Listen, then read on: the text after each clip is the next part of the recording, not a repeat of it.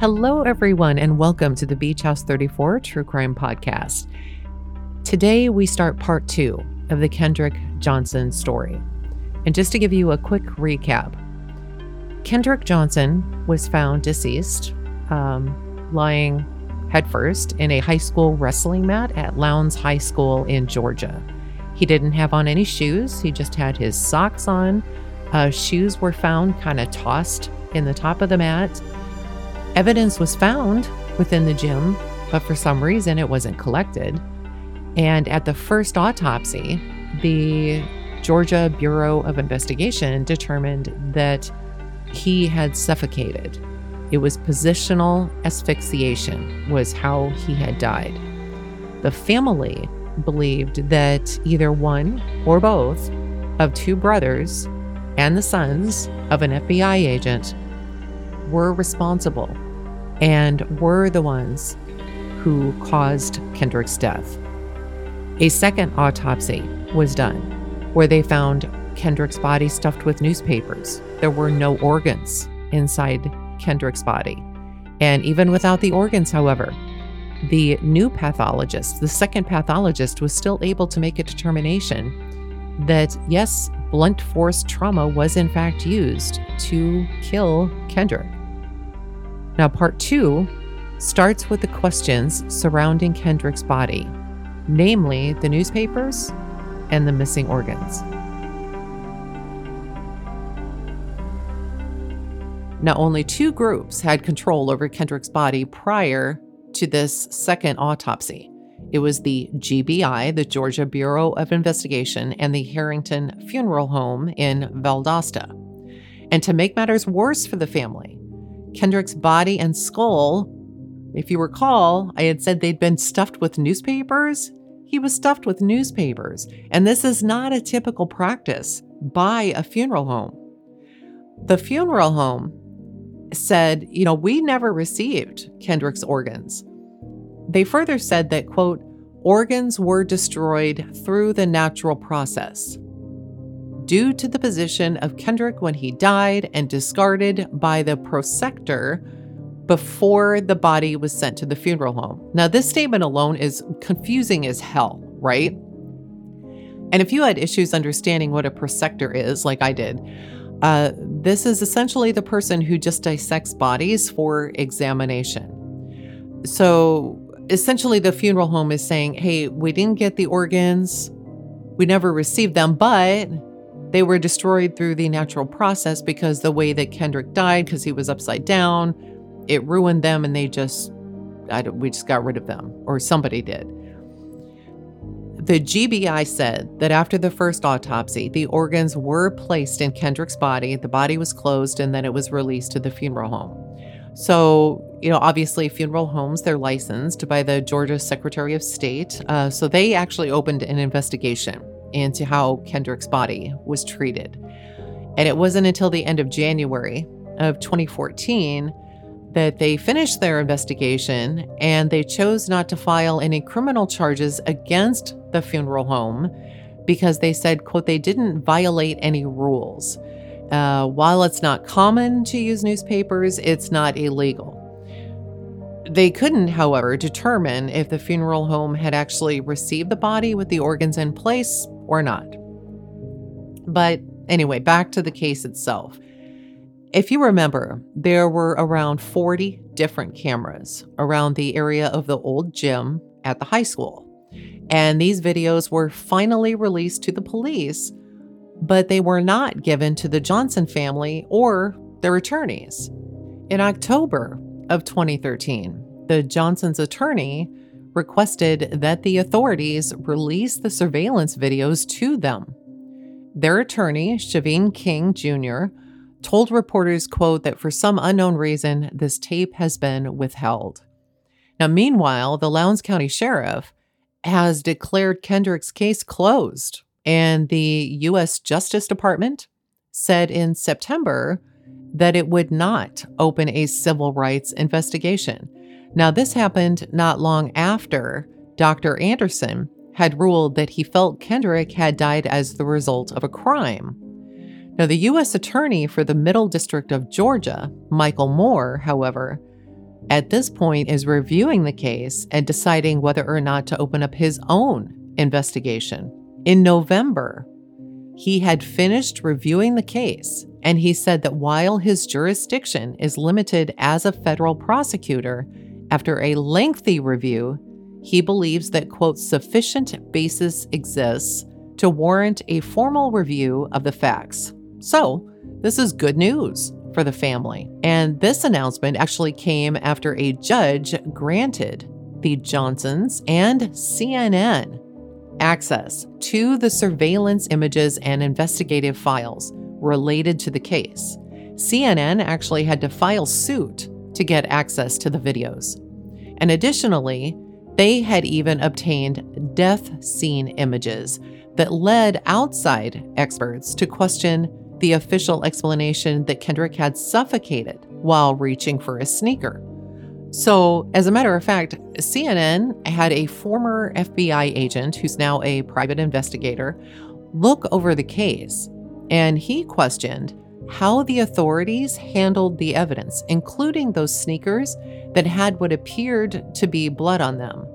And investigators, if you remember, they never collected these as evidence because they didn't think that the substance was blood. So Michael Moore, in the meantime, the uh, one who had decided to go ahead and look further into this case and say, hey, we should open this, subpoenaed more than one hundred twenty-five students and others to testify before a grand jury in regards to Kendrick's case. Now, once the family, remember the family now has surveillance, um, access to the surveillance videos. Once they were able to watch the surveillance footage, they had even more questions. The only video of Kendrick inside the old gym where he was found was of him entering the gym and jogging to the corner of the gym where the gym mats were located. Um, all you see is just a small section of the gym of him jogging to the place, and then it drops off. The camera that was pointed towards the mats was blurry. Officials said that a basketball had knocked the camera out of focus. They also described the videos as, quote, jumpy. Students would appear intermittently and then vanish. The Johnson's attorney flat out said that the videos had been altered. The school district said that the video is a, quote, raw feed with no edits. C N N had actually called in a forensic video analyst uh, who works with the U S Justice Department and is a contract instructor for the F B I in Quantico. He and his group went over just uh, under three hundred hours of video footage. Now, he felt that all of the videos, they're easily explained, but he did notice that there is at least an hour of missing video from all four of the cameras that were located inside the gym itself. Quote, these files are not original files. They're not something investigators should rely on for the truth of the video. Two cameras in the gym are missing an hour and five minutes. Now the missing footage begins at one oh nine p.m. shortly after Kendrick enters the gym. In an interview with C N N, the agent states that, quote, there are four cameras in the gym that record motion from the time the lights go on in the morning until the lights turn off at night, except for the area of interest.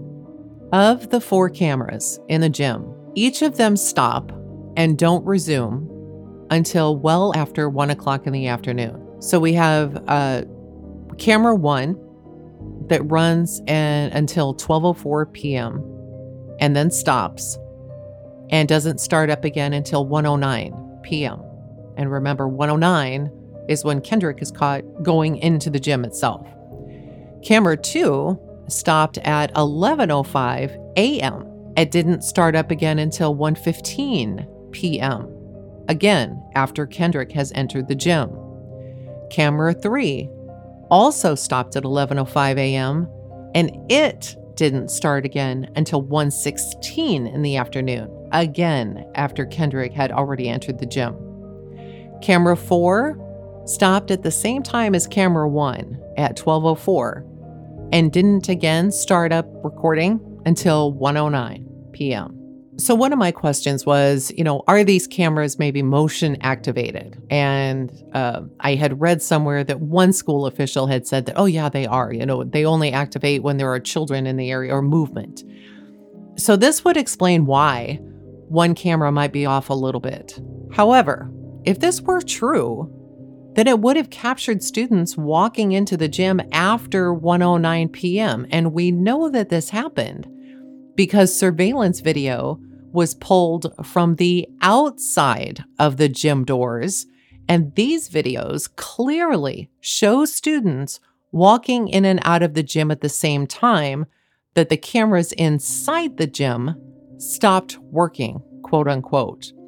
As a matter of fact, it shows that three people are observed walking into the gym minutes before K J did. Also, I find it incredibly strange that during the whole time that the police are there, the E M Ts are there, Kendrick is being moved out of these mats, none of this is captured on video. The only time you ever see the paramedics or even know that they were even there in the first place is that there's one instance where you see them wheeling K J out on a um, on a gurney. The forensic video analyst, analyst uh, with C N N, he continued, he's like, the video has been altered in a number of ways, primarily in image quality and likely in dropped information, information loss.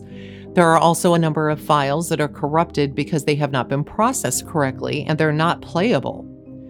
I can't say why they were done that way, but they were not done correctly and they were not done thoroughly. So we're missing information, unquote. He did find, however, just over eighteen minutes of video that does show Kendrick throughout the day in school on January tenth. Now, he comes to school at seven thirty-one in the morning, and he was last seen at one oh nine p.m. walking into the old gym. He ends this information saying, quote, right now, what they've, meaning the investigators, have done is leave it up to the school district as to what it is that they want to provide the police, and I think that probably is a mistake. You don't want someone who may be party to the responsibility to make the decision as to what they provide the police. At the end of January of twenty fourteen, and remember this is a year later, an anonymous email arrived at the Lowndes Sheriff's Department and it named names of those involved in the incident with Kendrick. The email said the following, quote, my best friend was at a party Saturday night with, redacted, we'll call this person Jim, who is a Lowndes High School junior who dates, again, redacted, but we'll call this person Jane. And Jim was upset about something that somebody else had said to her. And so her and my best friend started talking.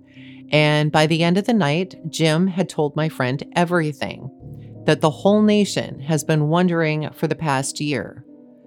They told my friend what really happened to Kendrick Johnson while she was dating. And again, this is redacted. So Jim found out and threatened K J. K J told Jim to meet him in the old gym after third block and he would have his knife ready. Jim and this other person, Uh, who evidently had just transferred back to Lowndes High School, met K J and killed him. Jim had also been heard admitting to killing K J more than once over the phone.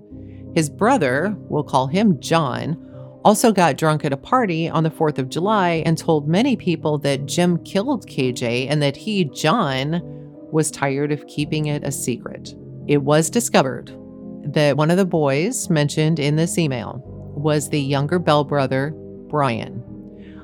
I didn't include that name within the email that I just read because quite frankly, it's really hard to discern who is who. And I didn't want to make any assumptions as to exactly who they were referring to. Now, after the police received this email, they sent out some officers to the location of the person who was named in the email, and the person they met with was sixteen years old. And I'm going to assume at this point, again, I hate making assumptions, but because we have such limited information and they're all minors at this point, I do believe that at this point they go and speak with Brian. After they attempt to speak with Brian, the officers then go to the school and sat with the girl who's named in the email, and they sat down with her in a conference room. She uh, got permission, with the permission of her mom, she spoke to police. She knew Kendrick, but she didn't hang out with him. Uh, they did have a phys ed class together in ninth grade. She said that he was quiet and rarely talked with her. She never had a relationship with him and never talked to him on the phone, but may have been friends with him on social media, although she doesn't ever remember talking to him there either. She then gave police her cell phone number and then also gave them a cell phone number for Brian Bell, who happened to be the same guy that obviously, remember, had gotten into a fight with Kendrick on the school bus. This girl met this younger brother, so met Brian, at a local restaurant for a date the same month that Kendrick was found.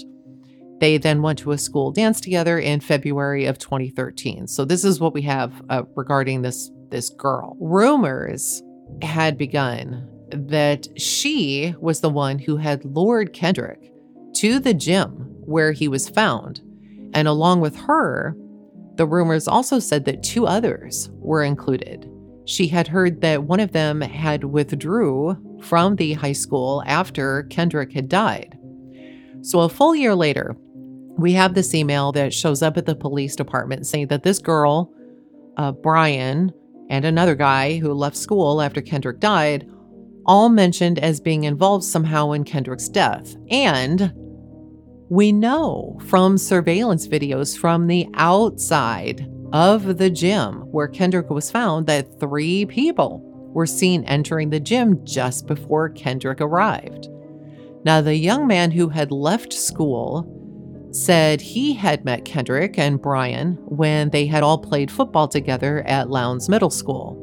He said, too, that Kendrick was quiet. He kept to himself. He never had any fight or argument with Kendrick and really didn't hang out with him. Um, he didn't know of any other fight other than the one that happened on the school bus between Kendrick and Brian. He was asked, though, um, why he left school and why he then transferred to Valdosta High School. And he said that it was because he wasn't doing well. He wanted to start over. Other members of his family, including his older brother, had also attended that school, so he went ahead and transferred there.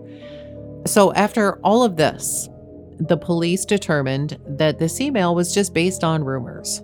So it didn't go any further. The family of Kendrick then filed a wrongful death lawsuit against school officials, saying that their lack of action led to Kendrick's death at the hands of another student. It states that the school officials knew about an attack on Kendrick by Brian Bell, who happened to be white, during a school bus trip a year earlier, and that this student, quote, had a history of provoking and attacking Kendrick at school. Kendrick had been blamed for starting the fight on the bus, but school officials, they refused to let his mom even see the bus surveillance video. It further states that Kendrick had been subjected to undeserved, pun- undeserved punishment, humiliation, and various forms of mistreatment by members of the coaching staff of the football program, which is why the Kendrick, Kendrick decided to quit the team. Further, the lawsuit said that Brian's older brother, Brendan, confronted Kendrick and told him, quote, "It ain't over." Now, this is not the only lawsuit brought by Kendrick's parents. Um, in another lawsuit, a negligence lawsuit, uh, they brought that against the South Georgia School District.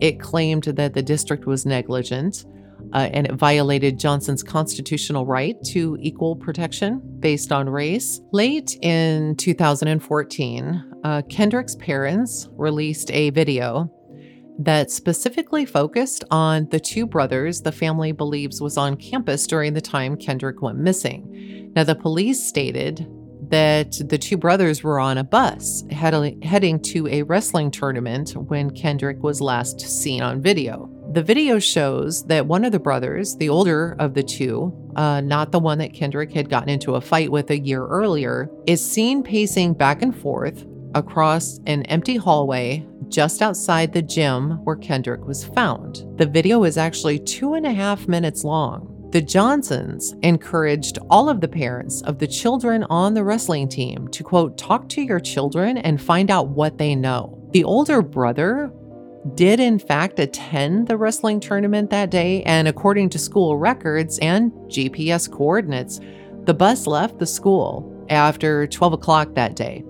The bus was headed to Macon, Georgia, and that's about one hundred fifty miles from uh, the school.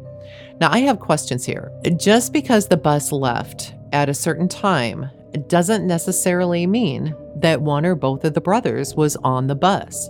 Maybe they drove themselves. Maybe one of them just drove himself. Maybe they rode with their parents. None of this is exactly clear to me. The members of the wrestling team, they all had to weigh in by four o'clock that afternoon in Macon, Georgia.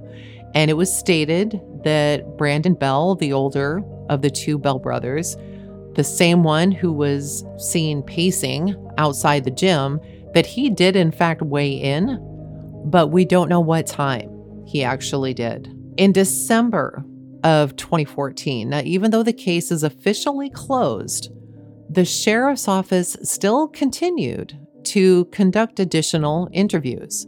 They interviewed several, if not all, of the students who were on the wrestling team that day, or the day that Kendrick disappeared. And the reason for these interviews was that video showing Brandon Bell pacing outside of the gym where Kendrick was found.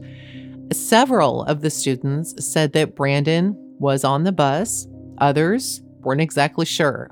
In January of twenty fifteen, the Johnsons filed a one hundred million dollars lawsuit alleging that a local F B I agent um, encouraged his sons to violently assault Kendrick.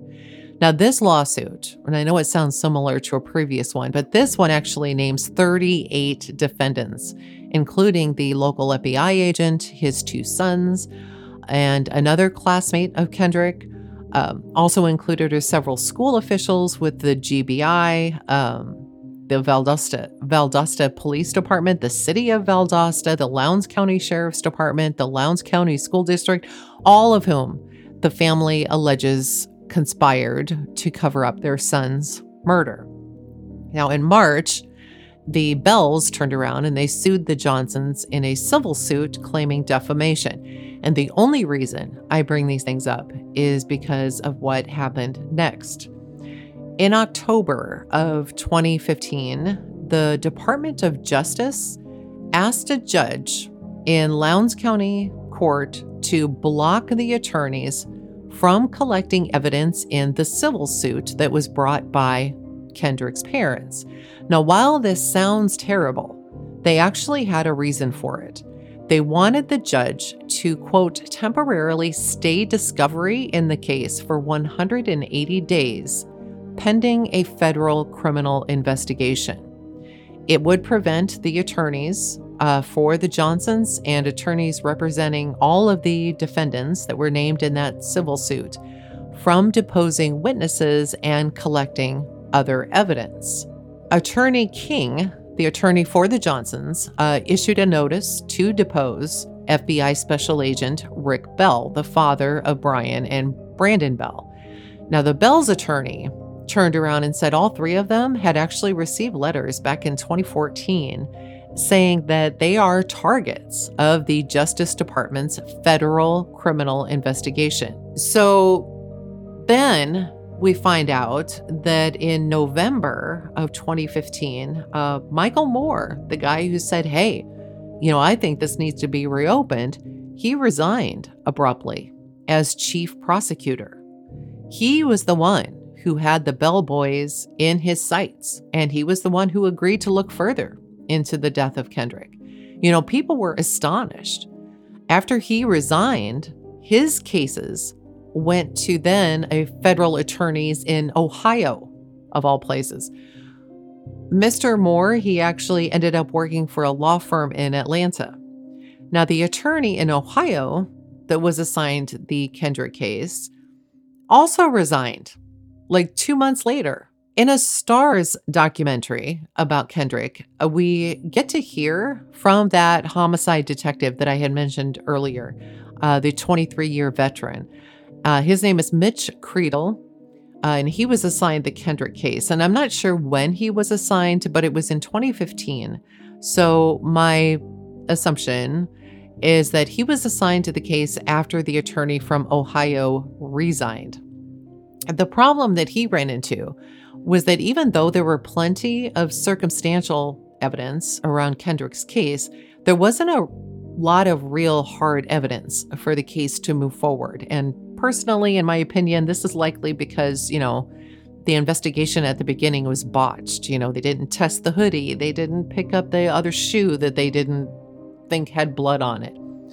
Nonetheless, um, with this in mind, what Mitch then did is he turned around to look at potential obstruction. And the reason that he did this was because of Brian and Brandon Bell's father, Rick, being an F B I agent. They had heard complaints, and so they began to look at what Rick was doing. Mitch discovered that every time that they would try to question a witness, they found out that Rick Bell had already spoken to the witness. They were never threatened. The witnesses never said they were outright threatened, but they felt that way. Uh, one of the girls that was potentially involved even said that Rick would go to her place of employment, or she would see him outside of her job, and it made her nervous. And remember, this is a minor that we're talking about. Mitch felt that all of this information led to obstruction of the case. So after he had gathered and learned more and they gathered their information, they took all the information that they had to a judge who needed to approve search warrants for several locations. And one of them was the home of the Bells. Based on information, the judge gave the go-ahead. And on July twenty-first, twenty fifteen at three thirty in the morning, Rick Bell's home was raided, looking for information related to Kendrick's case. The agents that showed up to do the raid, they came in full tactical gear and vehicles. They took their computers, they took their cell phones, um, and not just Rick's, but the children's and their mom's. Another location that had been searched was that of Brian's girlfriend. Phones and computers from her place were also seized. Now, Kendrick's parents, they have long believed that one of the sons of Rick Bell had something to do with Kendrick's death, and that he had been placed in the gym mat by Rick Bell with the help of the Lowndes County Sheriff and the school superintendent to make Kendrick's death appear like an accident. I can buy into some of this, maybe not all of it, but I, I see the point that they're trying to make. The Bells began to receive death threats, and it got so bad that they had to leave the town that they lived in. Uh, Brian, who was listed as a three-star football recruit, already had a scholarship offer from Florida State University. After this negative press came out and he was named and such, uh, F S U withdrew its offer. In March of twenty sixteen, the Johnsons turned around and they dismissed their one hundred million dollars wrongful death lawsuit uh, without prejudice. And essentially this means that they can refile the suit at a later date. Now, I'm unsure of the time frame here, but somewhere along the way, the case was closed or dismissed. According to Mitch Creedle, the homicide investigator for the case, who since went and, and went and uh, said, hey, there's obstruction here. He was told by his superiors that he was no longer going to go to Georgia to work on the case. In the documentary, the Starz documentary about this case, uh, the family says that they had sat down with a group of Department of Justice representatives, and they told the family that they just didn't have enough evidence to prove the case beyond a reasonable doubt.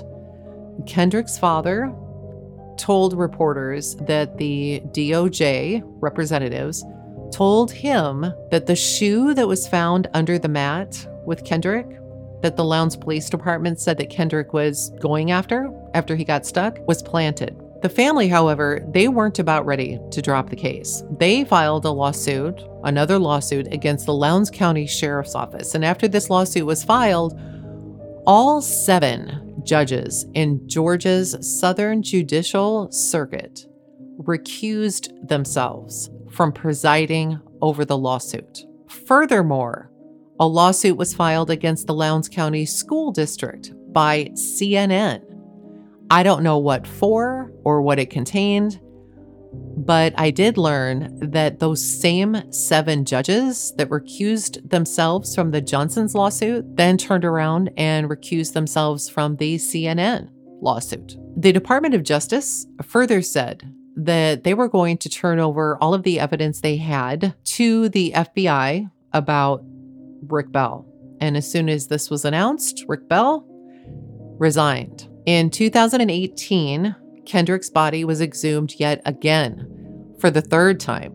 And again, a pathologist looked over Kendrick. And remember, by this point in time, it's been over five years since Kendrick has died. This time, the doctor also found what appeared to be hemorrhaging that had occurred near Kendrick's right chest area. And before doing anything with this information, the pathologist wanted to be one hundred percent sure. So he sent this information to two other doctors, asking them what they saw. And they all agreed that it was definitely hemorrhaging. They took slides, they made their report, and then they contacted the Georgia Medical Examiner and the state attorney. Both of these entities told the doctor that they were not interested in looking at the information. The only people who have ever requested to look at the slides are the U S Attorney's Office. Federal investigators later said that after a review, they determined that the autopsy performed by the G B I, the Georgia Bureau of Investigation, remember, and these are the people that said he died of positional asphyxia. Federal investigators said that this was the more credible autopsy. And I have questions here. Why was it deemed more credible? What was the reason? And astonishingly, some of the surveillance video footage released by the school that had been kept from the family, um, after multiple attempts of getting this information, it was released, but it was so redacted that many of Uh, these screenshots, as a matter of fact, entire pages of screenshots, were completely blank. An independent filmmaker, and I don't know who this is, but this person was mentioned in the Starz documentary, also tried to get the files, and they were successful. This independent filmmaker received not only the actual screenshots, but received them in full color. And you can plainly see that Brian Bell, on the morning that Kendrick died, was right behind Kendrick in school. The reason this is important is that when Brian gave an interview earlier, he said that he had not seen K J that day at all. In March of two thousand twenty-one, a new Lowndes County sh- sheriff named Ashley Polk, I believe that's how you pronounce his name, uh, reopened the investigation. Now, at the time that Kendrick had died, uh, Polk was retired. He was former sheriff at the time he retired, but then he came out of retirement to take over the position. He said, quote, "I need to know the answers myself. The only way I'm going to know is to look at the evidence myself." He requested that information collected during the federal investigation to be released to his department, and evidently it was. In January of twenty twenty-two, the investigation was again closed without any charges being filed. Polk, the new sheriff, called Kendrick's death, quote, "a weird accident, and there is nothing to substantiate a homicide. Nothing criminal happened." He doesn't mention the other two autopsies or answer why the shoe that was under Kendrick's body when he was found didn't have any blood on it, even though the entire area under the mat was soaked in blood.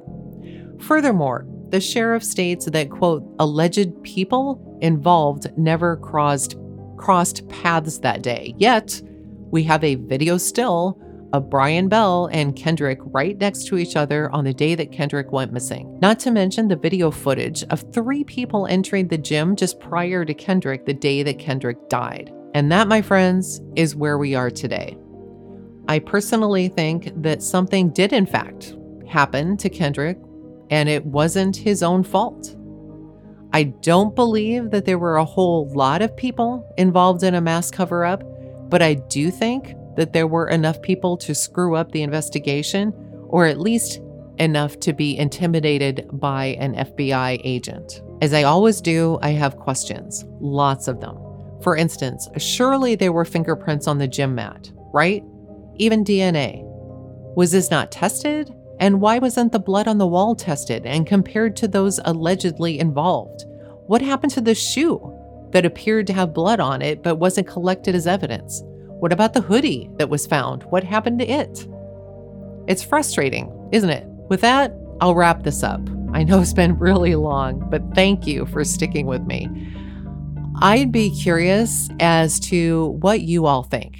Do you think it is just as it seems, that he climbed into the mat and suffocated, that it was just an accident? Or do you think that Kendrick was murdered? You know, leave your thoughts in the comments. I'm truly, truly interested. As always, thank you all so, so much for listening. I appreciate each and every one of you.